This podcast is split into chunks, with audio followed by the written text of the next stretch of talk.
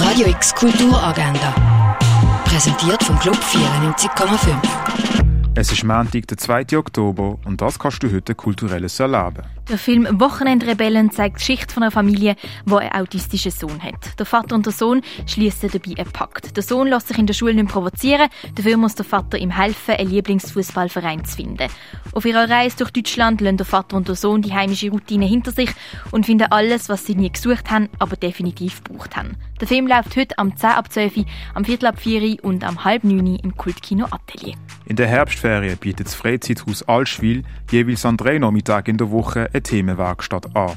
Heute Nachmittag ist das Thema Schreinere. Vom halb zwei bis am sechs ist es für Kinder ab der ersten Schulklasse offen. Ein Ausstellungsrundgang durch die Werke von Nico Pirosmani gibt es am 3 in der Fondation Bayerlo. Der Film Creature from the Black Lagoon zeigt eine Forschungsexpedition, wo die Forschenden auf ein Vase treffen, wo halb Meeres, halb Landvase ist. Das Vase wird schnell eine Bedrohung für die Teilnehmenden.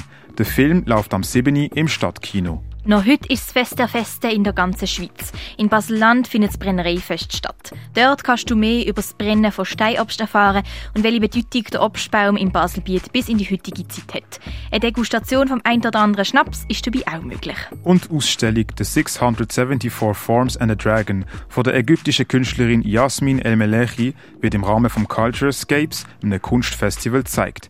Finde durch sie im Four-Space. Radio X Kulturagenda. Jeden Tag mehr.